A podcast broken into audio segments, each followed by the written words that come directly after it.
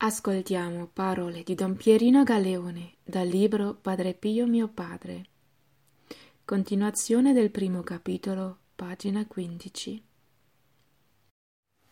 L'umiltà, la dolcezza, la sua paterna sensibilità e la sua materna tenerezza mi avevano soggiogato.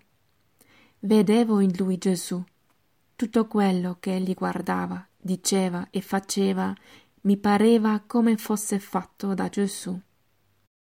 Il suo sguardo penetrante e profondo, la sua voce ferma e tonante, il suo incedere lento ed austero mi teneva amorosamente ansioso e mi tratteneva il respiro. Lo sentivo padre e lo contemplavo sovrano, dominatore e re. Le sue stimate erano segno ineffabile di amore e di dolore per Gesù e per noi.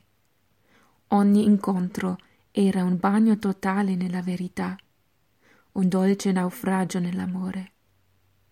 Stargli vicino era come stare accanto a una quercia ombrosa presso un fiume, sicuri, sereni e gioiosi.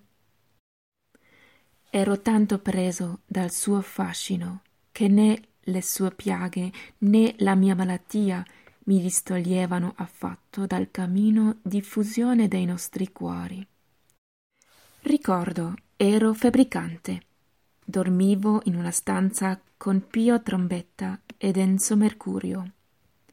Non avevo ancora detto nulla al padre del mio male e tanto meno dello scopo per cui ero andato da lui. Venne a conoscenza che io ero rimasto a letto con la febbre, non avendomi visto alla sua messa del mattino, mi mandò a chiamare. Io, febbricitante, andai in convento e chiesi di andare da padre Pio. Mi dissero che anche il padre stava male e che era a letto nella stanza numero 5.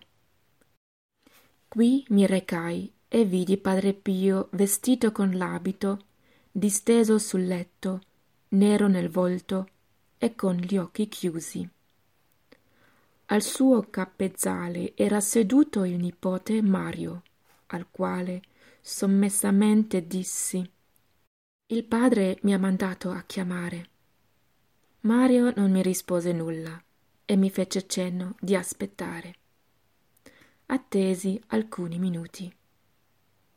Ero impressionato dalle sue condizioni penose.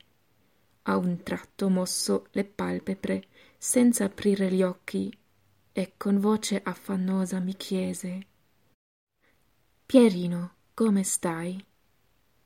Poi silenzio. Rimasi ancora diversi minuti prima di andare via. Pensai quanto mi ama. Pur in tanta sofferenza pensava a me e si preoccupava di un povero figlio. Parole di Don Pierino Galeone.